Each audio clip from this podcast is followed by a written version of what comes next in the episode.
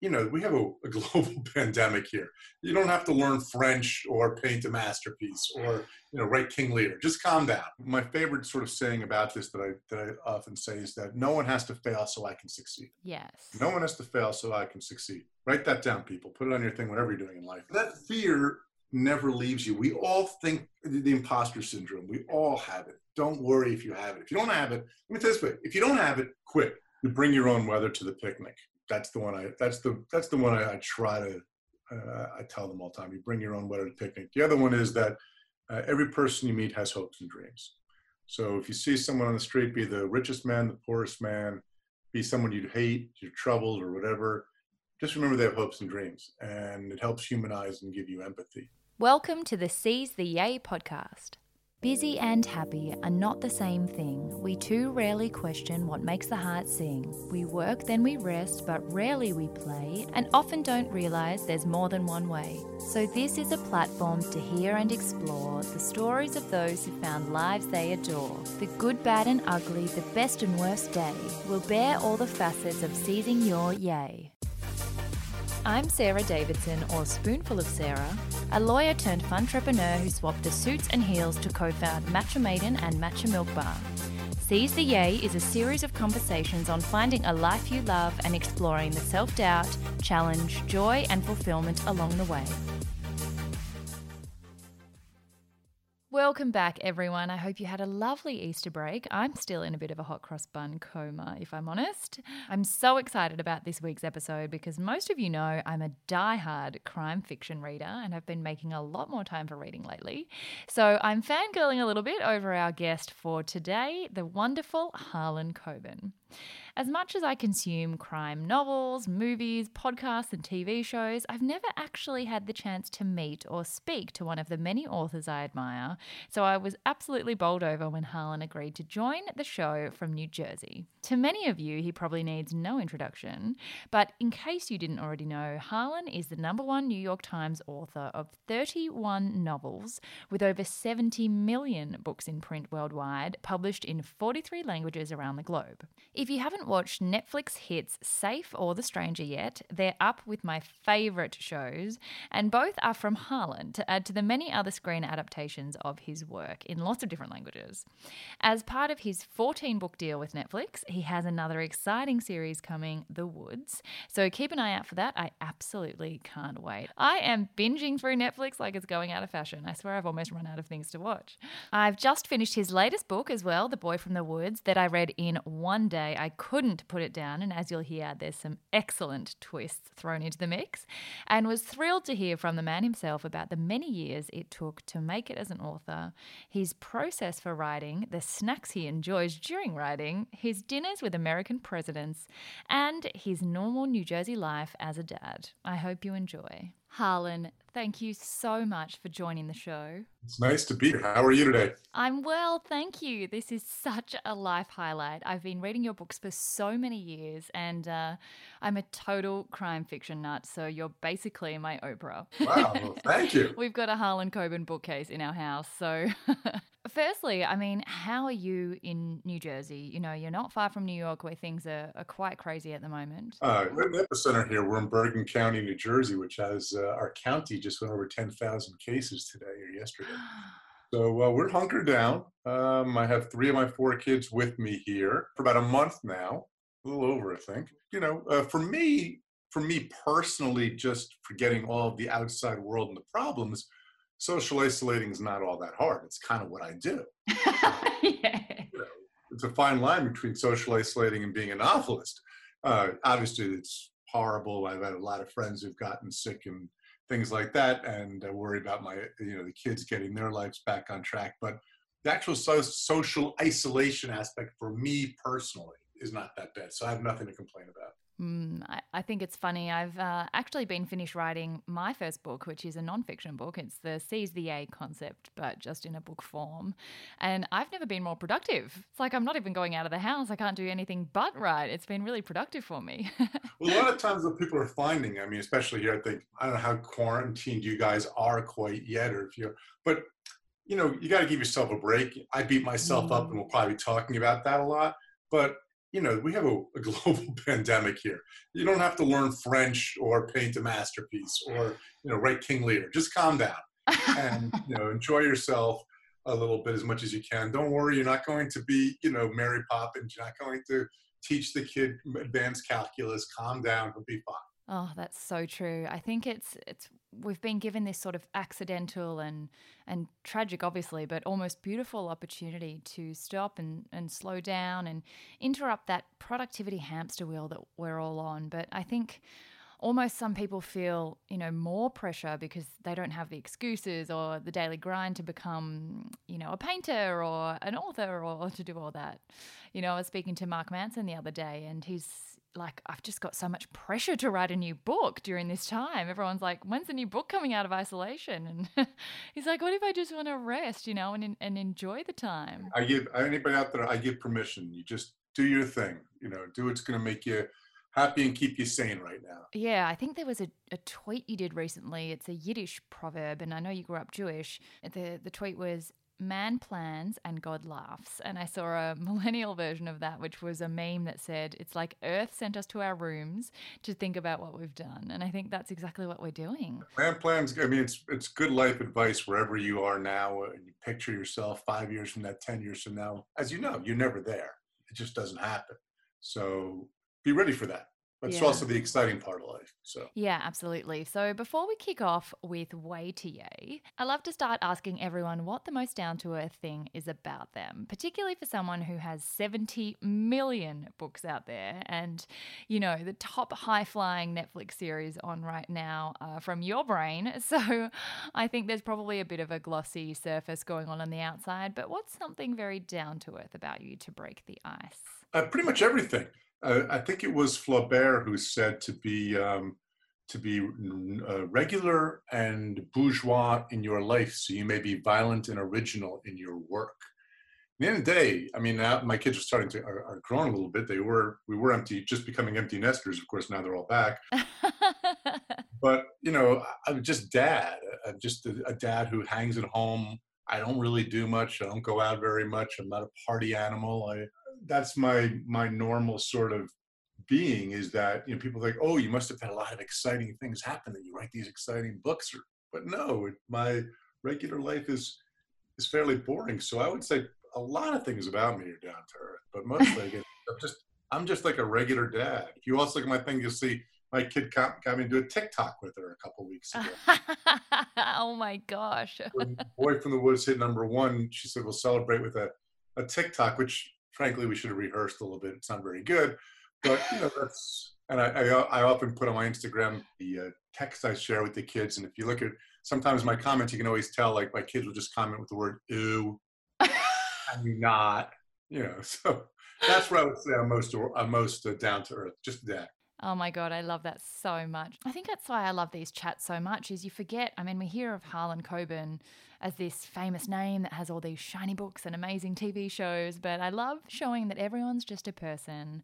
You know, everyone's normal. Everyone has their day to day life. And I have, a, I mean, I have a lot of super famous friends, and, and the ones that are real friends are just as normal as normal can be. Yeah, for sure. They have the glamorous parts of their life, but most most people's lives are not, i say this in a way that I don't mean to sound negative. Drudgery. It's what you do daily. Uh, um, you are alone most of your time. You're not being celebrated, and people who need that, frankly, are usually troubled.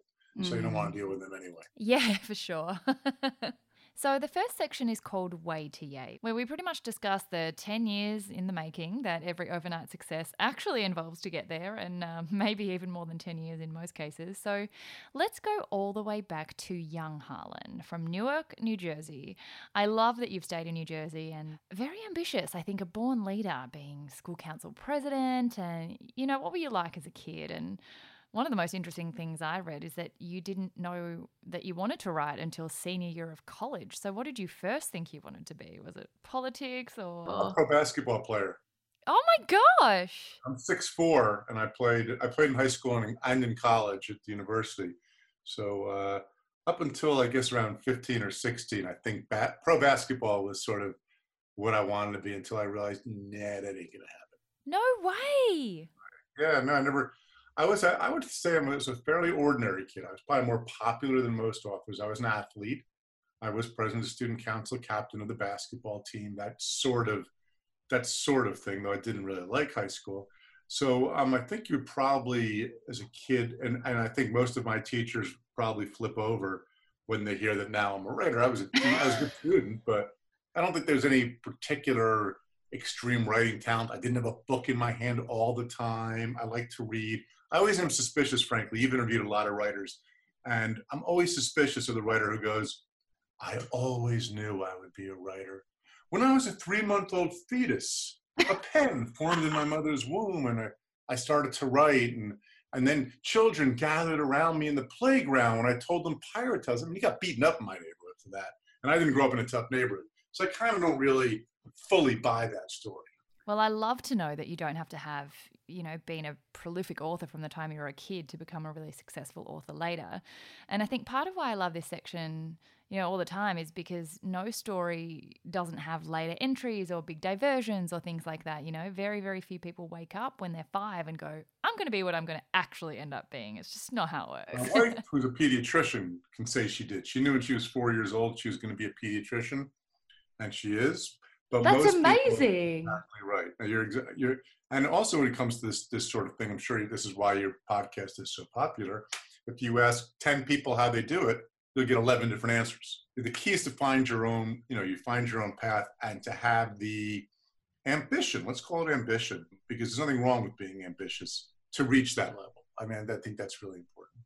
Yeah, for sure. And I think the you know the one thing that people's stories do have in common is that they've stayed open minded to that roller coaster nature of things and being like, I don't need to know what the next step is. It could be completely different from basketball to writing. You know, that's not necessarily the most logical step that you think you'd take.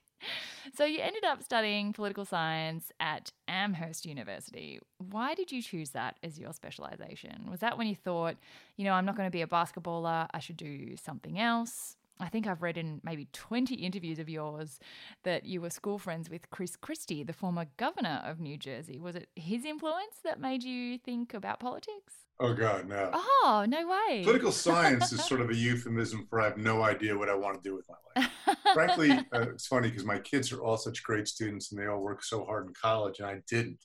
What I realized right around freshman year um, of college is that I'm, I was a good, I was a pretty good writer. And if I took classes that didn't involve studying for tests, but only involved doing a couple of papers a semester, I could definitely get a B plus even if I didn't do any of the reading and just sat the night before and wrote it. And I wouldn't have to worry about tests or have any of that anxiety. And political science had a lot of those kind of classes. So I started to gravitate in that direction. And what I loved about political science was it really is was more about critical thinking, um, which has really helped me as a novelist and, you know, and solve the problems that are that are plots. So that's why it wasn't I have an interest in politics. I have an interest in political science, a lot about theory and philosophy and things like that. And I had, I guess, I had more of an interest in that. But really, the other thing is, I didn't have an interest in anything else. I didn't want to be pre med. Political science, you can, and I did apply to law school. You know, but it's really kind of a, as I said, it's a euphemism for I have no idea what I want to do. There's no job. No mm. one goes, God, I'm dying for a political scientist to fill this position. I um started out as a lawyer, and that was a process of elimination too. Like, what's going to keep the most doors open? And science narrowed it, you know, down, and law and humanities kept all the doors open. It's for the eternally undecided, right? yeah, my brothers both went to law school, neither one practices, and I applied and was accepted to law school and was almost going, and then I delayed one year, two years, because um, at that time I, I, didn't want to write, so I got a job where I could write, and I knew if I went to law school, I'd never have a chance and thank goodness I'm not a lawyer. Yeah, well, I, I got to the leaving law eventually with a bit of a diversion, but um, you started off in the travel industry of all places. How did that come about? It's a family business. It was nepotism, pure and simple. Oh, this is your grandfather's business and your mum ran it or something? Yeah, they needed some young blood, so I worked there from the time I graduated college for eight years. Um, and I was writing at the same time. I had two novels published while I was still there, which is another thing. I don't recommend people – quit their day job to become a novelist. I think if a book were to take you 12 months to write, if you if you had all the days time in the world, it'll take you 14 months to write. You have to find the time. The other example I often give is Mary Higgins Clark. famous novelist who lives used to live about two miles away from me. She died a couple, uh, I guess about a month ago now, maybe two months ago. Mary died, uh, 92. And when Mary was in her 30s, she had five children, young children, and her husband died. And then the next day, very next day, her mother-in-law died. Oh and so Mary was left to raise these five children on her own. This is in the early 60s, I guess it was. And she had to work full time to support them. So she would wake up and write from 5 a.m. to 7 a.m. and then wake the kids up and get them to school. So don't tell me you don't have time to write. If you're somebody out there saying, I just don't have the time to write, it's kind of nonsense. It means that there's other things in your life that are more important than writing. That's fine, but then you're not a writer. A writer mm-hmm. figures a way of making time to write.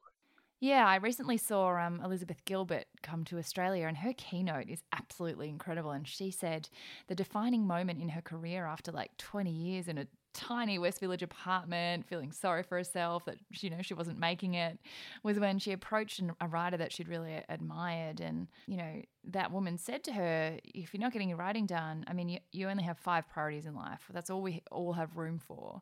And if you're going on spring break to Spain, and you know you're going out all the time with your friends, like that's that's not prioritizing. That's you're prioritizing those things over writing. So, you know, make it you've got to sacrifice other things to get there. So Perfect. Yep. Yeah. When when did you figure out that you want to write? I mean, the process from deciding I'm going to be a writer, but then to actually getting your first publishing deal, which was what, 26? That's quite young. Like, how does that happen? You know, how long does it even take you to write it?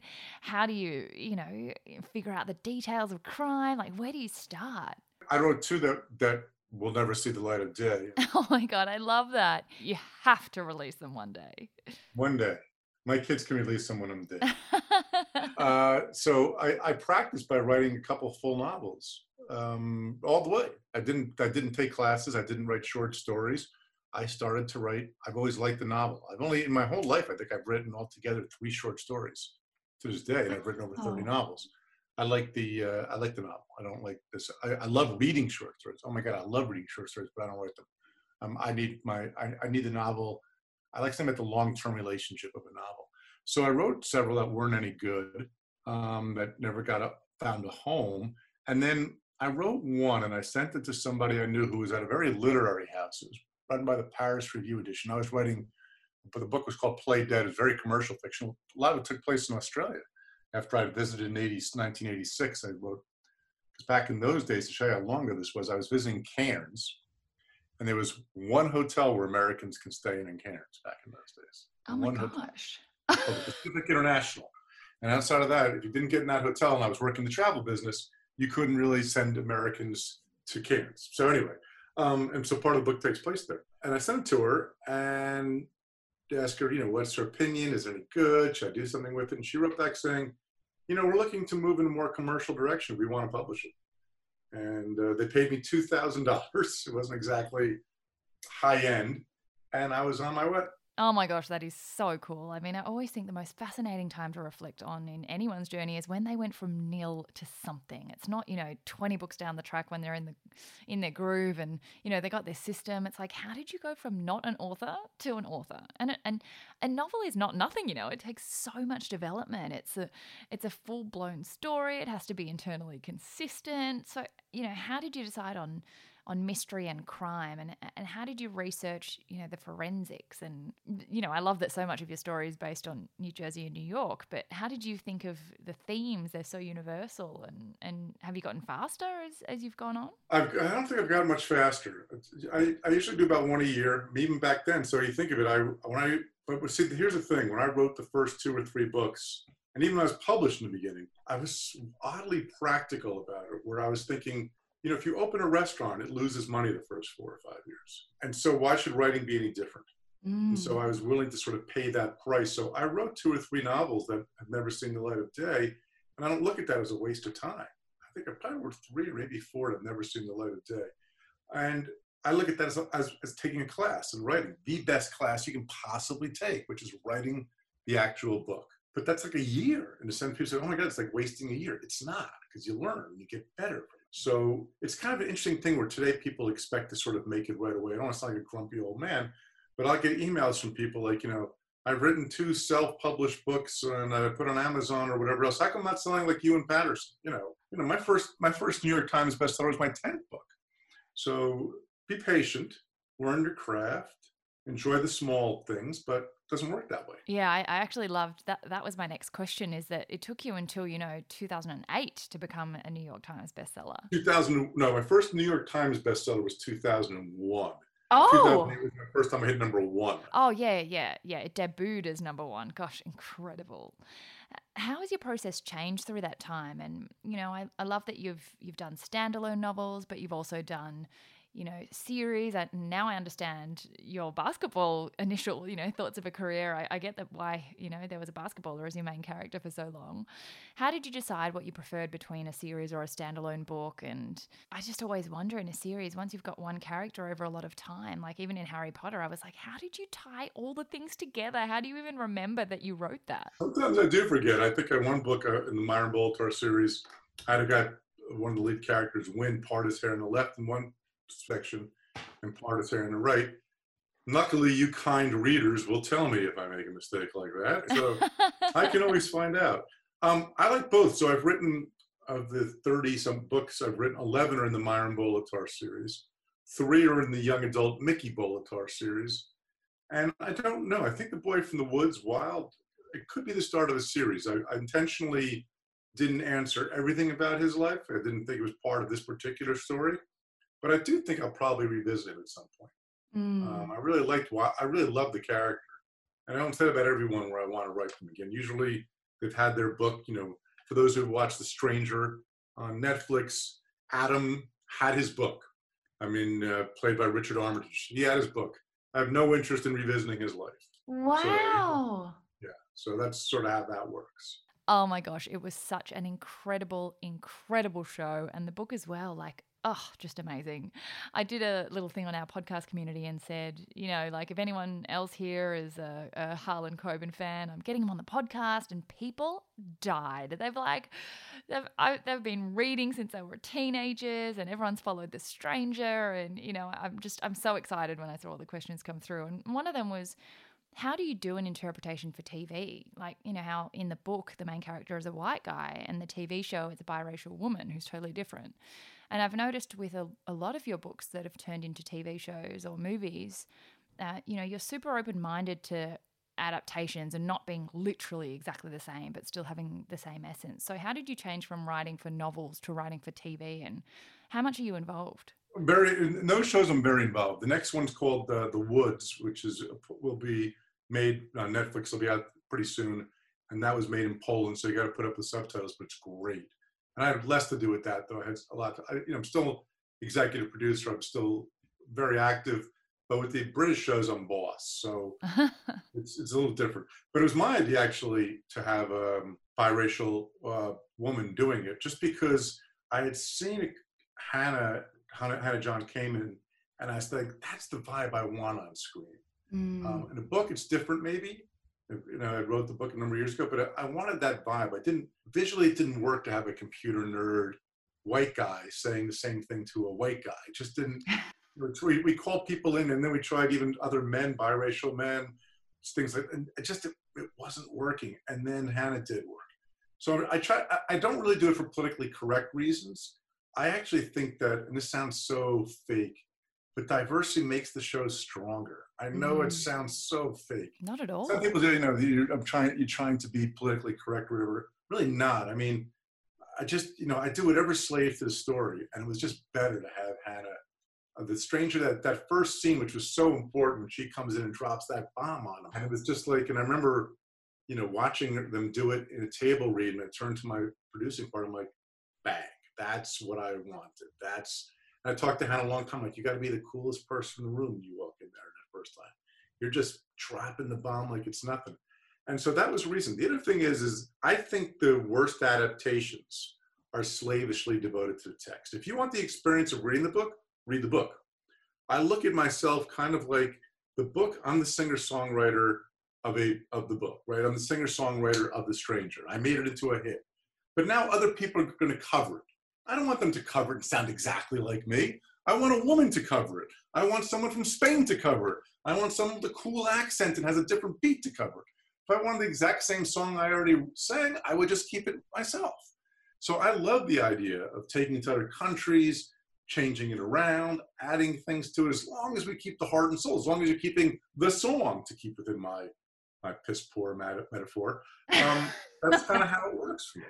That is so cool. I'm so fascinated by it. It's just so cool to see that I think a lot of authors probably don't get a say in what characters they've created end up looking like, but it must be so cool to get to choose who you thought embodied the person you created. Yeah, so, I, am very lucky. My deal with Netflix, and it was true with this with Safe uh, and True. I think you have the five, but it's you have the five in Australia, in Australia, but it's not on. Um, it's not on Netflix. I think it's on SBS no. on demand or something. Safe is though. I watch Safe, and it's amazing and all the other ones will be uh, in Australia. And The Woods is completely different. I can't wait for people to see it. It's six episodes. It's beautifully filmed. It's very atmospheric. It, you know, The Stranger is go go go. I hit the accelerator on that one. We just go. Uh, this it's much it's more thoughtful, more character driven. I love it. So if you have if you're at home at Netflix and you've already seen The Stranger and safe, put on your on your list The Woods. Actually, uh, if you search my name, you put netflix.com backslash Harlan Coben, all the shows pop up. So just do a search and, and put whatever and put them on your watch list. I think you'll like it. So, I mean, did you ever expect in your journey that you would become a Netflix sensation? Like, you know, you've got a 14 book deal. You started as an, as an author that wrote four books before you even got published. The first adaptation on screen was a French film in 2006. So, how did that come about? And had you aimed to take your writing onto screen, or was it by accident and then you loved it? And yeah, how did that progression of your career happen? Well, you know, in America, it's maybe it's getting better now, but people like will option and tell you how much they love your books and and never make anything or make crap. Mm. I, I mean, that meanly, it just doesn't work. So for years and years, I was optioning my books to Hollywood and oh my God, every actor you can think of was attached to it. Liam Neeson was attached and. Ben Affleck was attached now. Tom Cruise is reading it. Every week I would hear something different and nothing um, would get done. And in the case of Tell No One, um, they wrote a screenplay. So I think it was Columbia Sony wrote a screenplay. Two very famous screenwriters. I won't say their names. And I read it, and it was terrible. I mean, it was so bad. And so I had it out, and this crazy French guy named Guillaume Canet is calling me on the phone, and I love his ideas, and I love his passion, and I finally said to him, you know what, if you can match the option money, I'll just piss off everybody in Hollywood and give it to you. And I never regretted it. You, you know, you won, they won four Oscars. He won Best Director, Guillaume Canet. They won Best Film, uh, their, uh, their version of the Golden Globe for Best Film. And it was a, a really big success. So that's when I realized it's not important to have the name or whatever else. It's just more important that you, that you try to do the work where you can, as much as you can. And it, most, I'm ridiculously lucky because almost no author has as much control as I do as, the, as the, with this Netflix deal. So mm-hmm. I get that, and you also have to be willing to let go. You know, you have you, you, if you're gonna, you know, you you can't be crying about it. So that's sort of how I started doing what I what I'm doing now. That's so cool.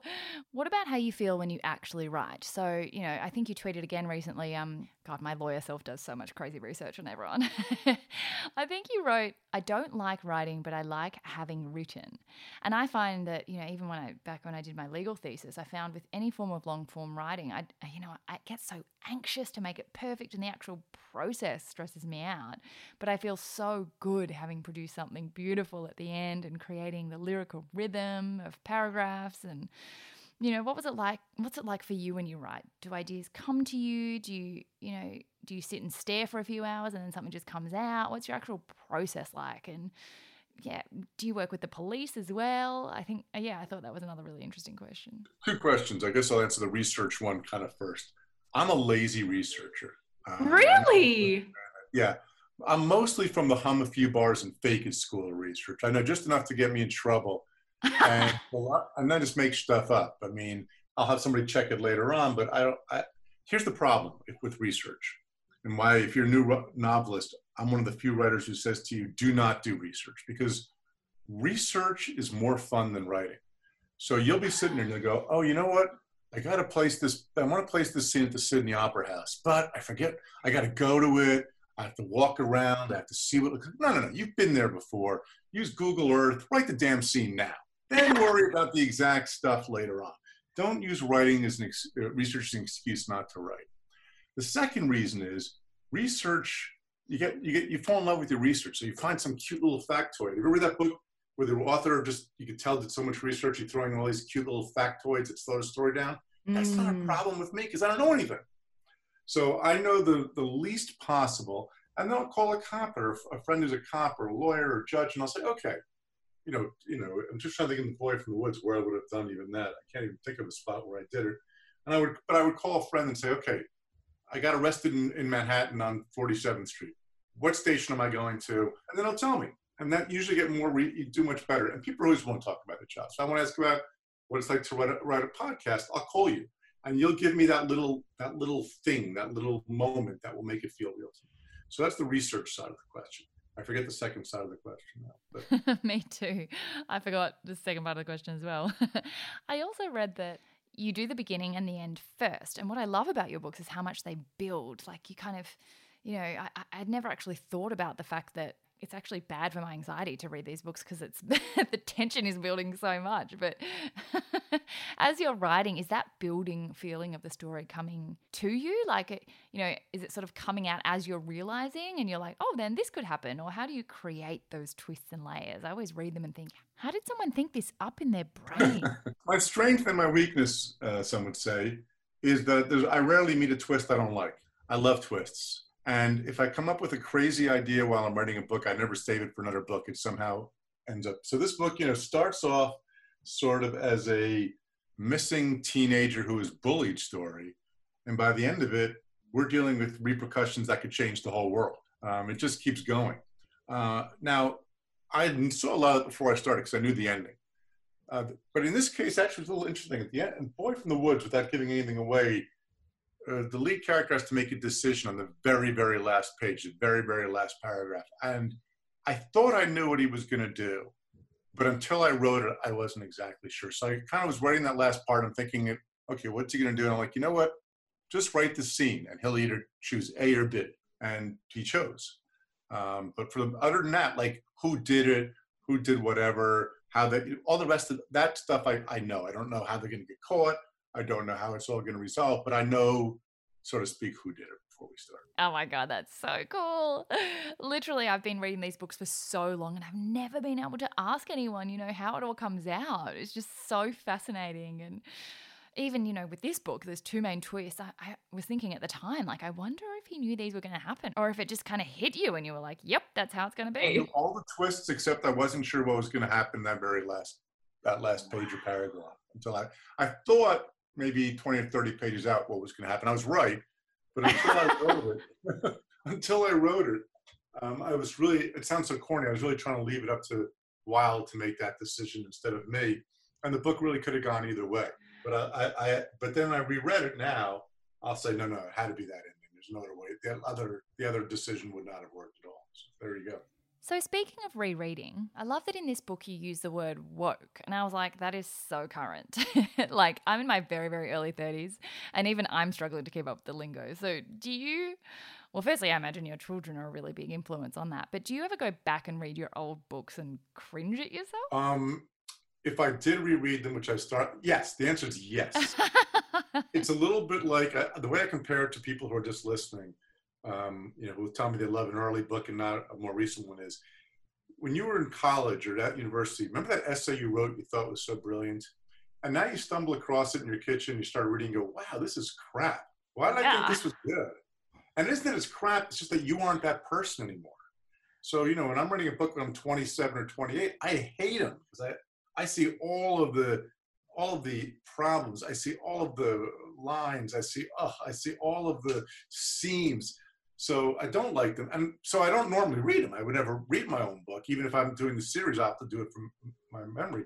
But now with the Netflix series, I got to go back and read them. I go back and read The Stranger, which was 2000 and I don't know 12, 14. So that wasn't so bad.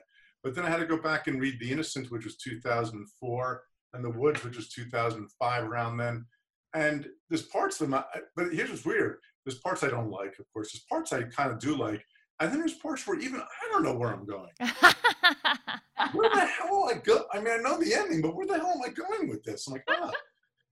So, yes, I, I don't, I never look backwards as much as in the rearview mirror. Now I have to because of Mm. that thing the shows. But other than that, I would never go back and read one of my own books. Ah, so interesting. Do you have a favorite just from your own recollection? you know, it's it's it, because of the reason I just explained to you. You don't the even. most current is always my favorite. Here's the I don't have any that I, that I don't like. There's no book that I said, you know what, that really wasn't your best effort. I mean, except for the first two or three, which I don't like.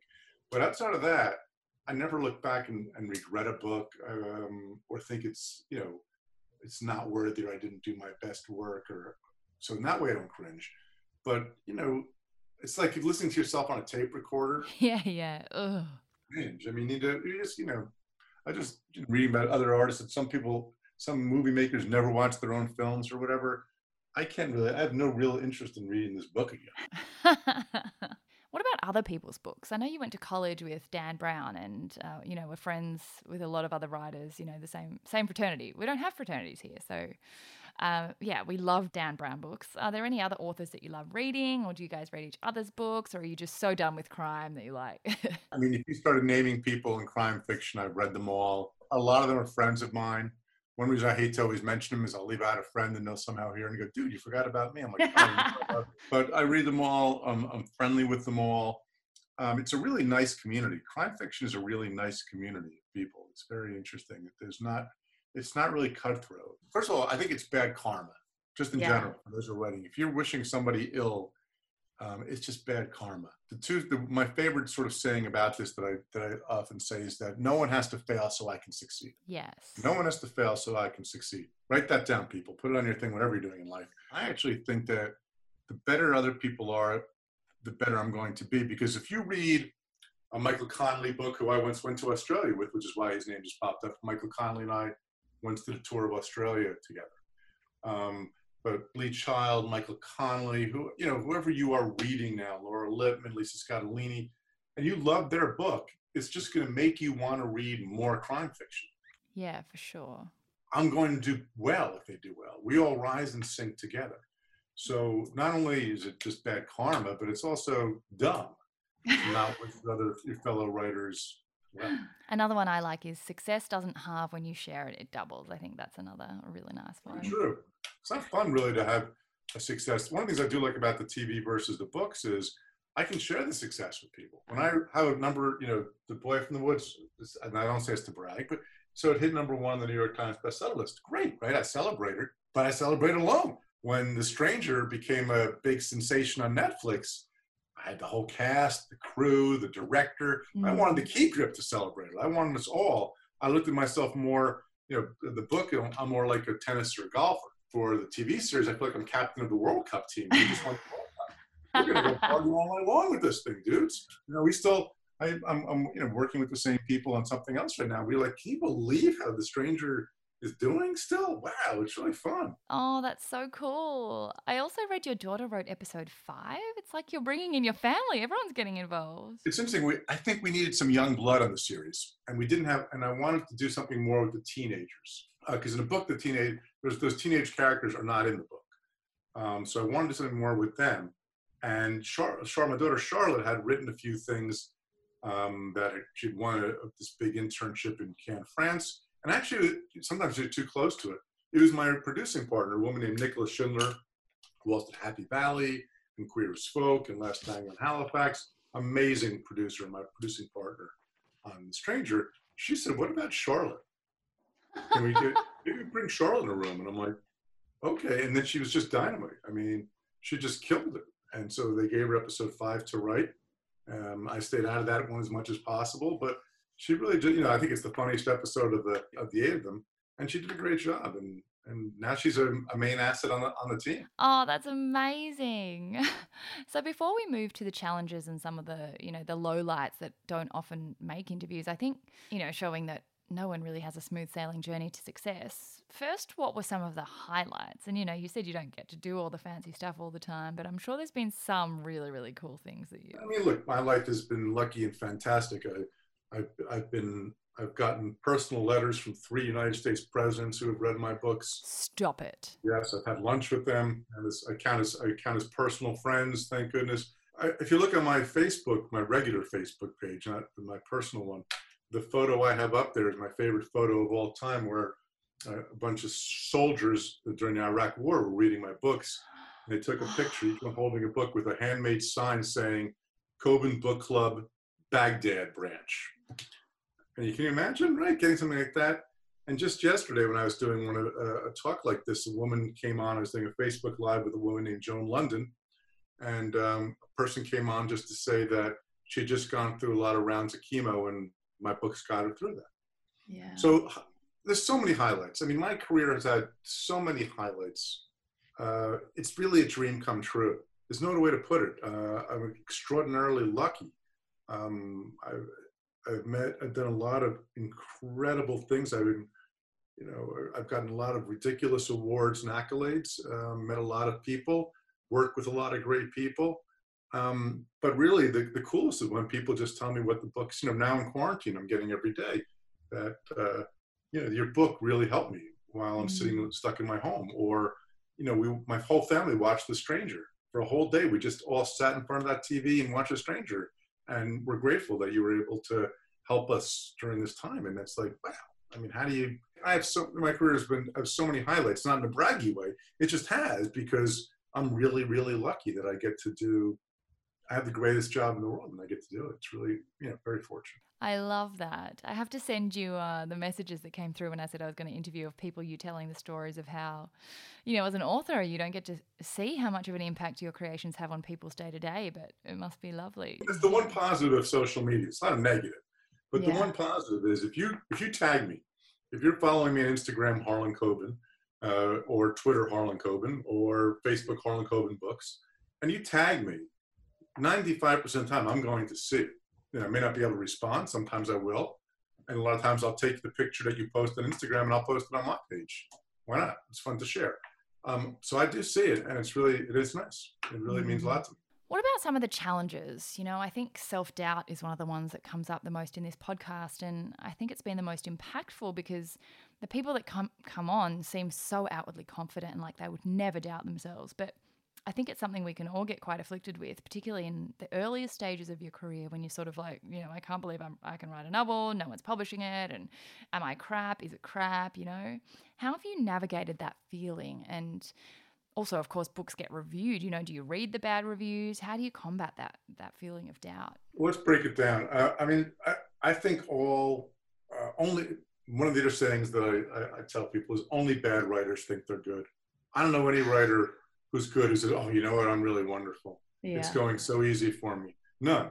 Only bad writers think they're good. I'll tell a quick, which will also sound braggy story, but Stephen King, um, in the book The Outsiders, he made me a character, and so no way he sends me an email and, and says, he says, you know, I, I want to make you a character in the book. Is that okay? I'm like, uh, yeah. It's not okay, it's the coolest thing ever. He goes, well, I want to send you the book and make sure it's okay first. So he sends me the book, and because I'm an egomaniac, of course, what do I do? I search for my name, right?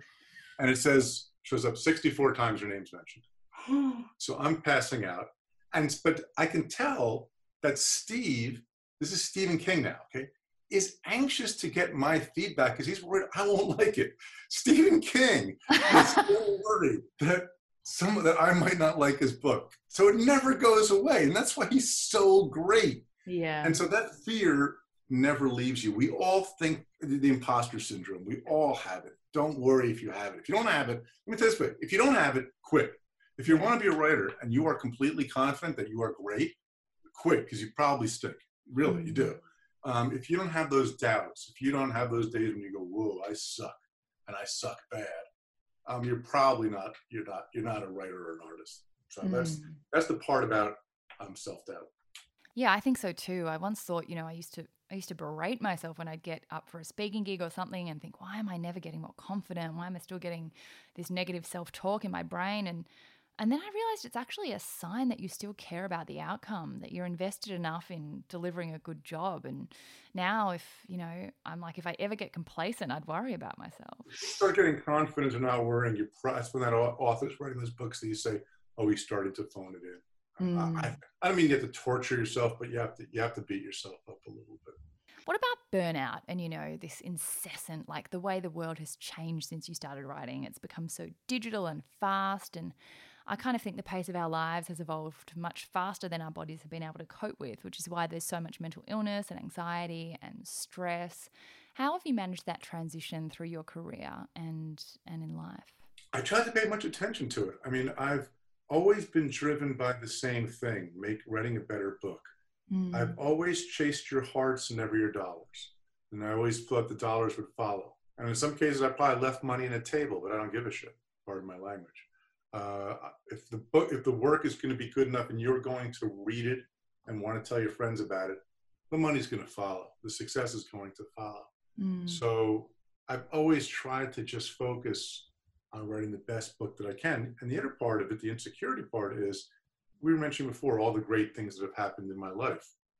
In my mind, if I stop writing, great things go away, right?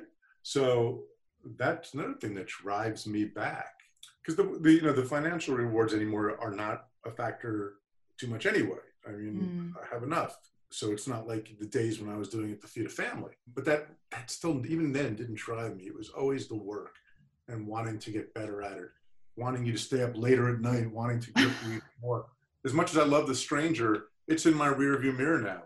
I need the next show to be even better. You know, that's sort of how I how I treat it. Do you find that, you know, I almost find that the most driven people don't have a problem with motivation, but they do have a problem with pacing themselves because there's no incentive to rest. Because, you know, you said you're passionate about what you do. Have you found it hard to slow down and not always be, what's the next thing? What's the next great thing I can do?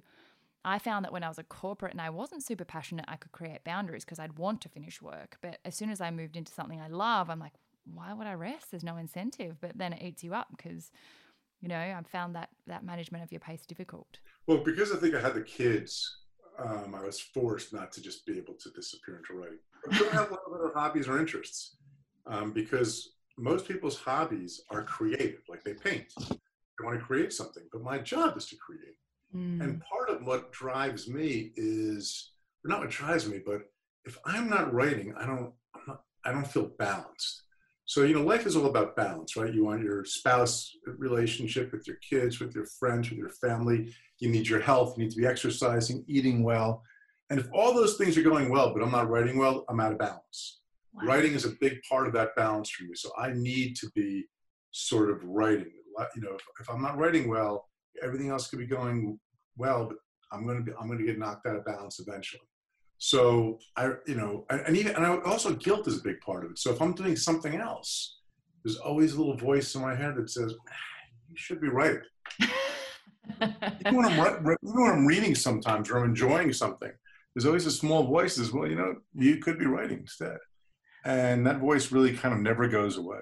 Yeah, I mean, that's probably what helps you actually get them done at the same time, which leads really nicely into the last section, which is play TA.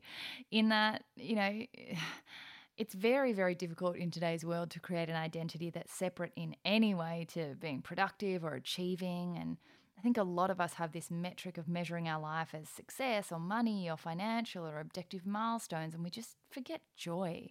We're not meant to just kind of work and die, it's not what we're here for. So, you know, I feel that element of play and joy has lost its way a bit over the last little while. So, even when that little voice in your head is telling you to get back to writing, what do you allow yourself in your life for pleasure and for play? Is there anything that's completely separate to crime fiction? I golf, that's about it. I mean, and I golf with some dear friends and we travel. We're all terrible at it, which helps. That's even better though. One of the things that one of the things that helps is my ambitions and my goals have always been sort of small and incremental rather than I was asked recently by an interviewer was in France. It's like, did you ever, you know, you, you hit, did you ever dream that one of your books would be a number one bestseller in France? I'm like, dude, this is so far beyond anything I would have ever allowed myself to imagine. So when I started out, going back to when I was in my 20s, my goal was just to have one book published. Oh my God, if I could just have one book published, I could just one day walk past the bookstore and see my book.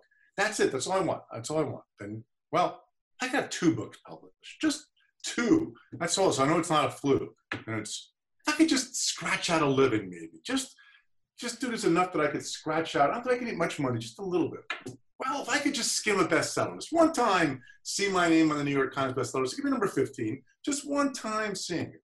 Well, if I could hit the top 10, if I could hit one. So my goals in those ways have always been incremental. And I think that's super healthy.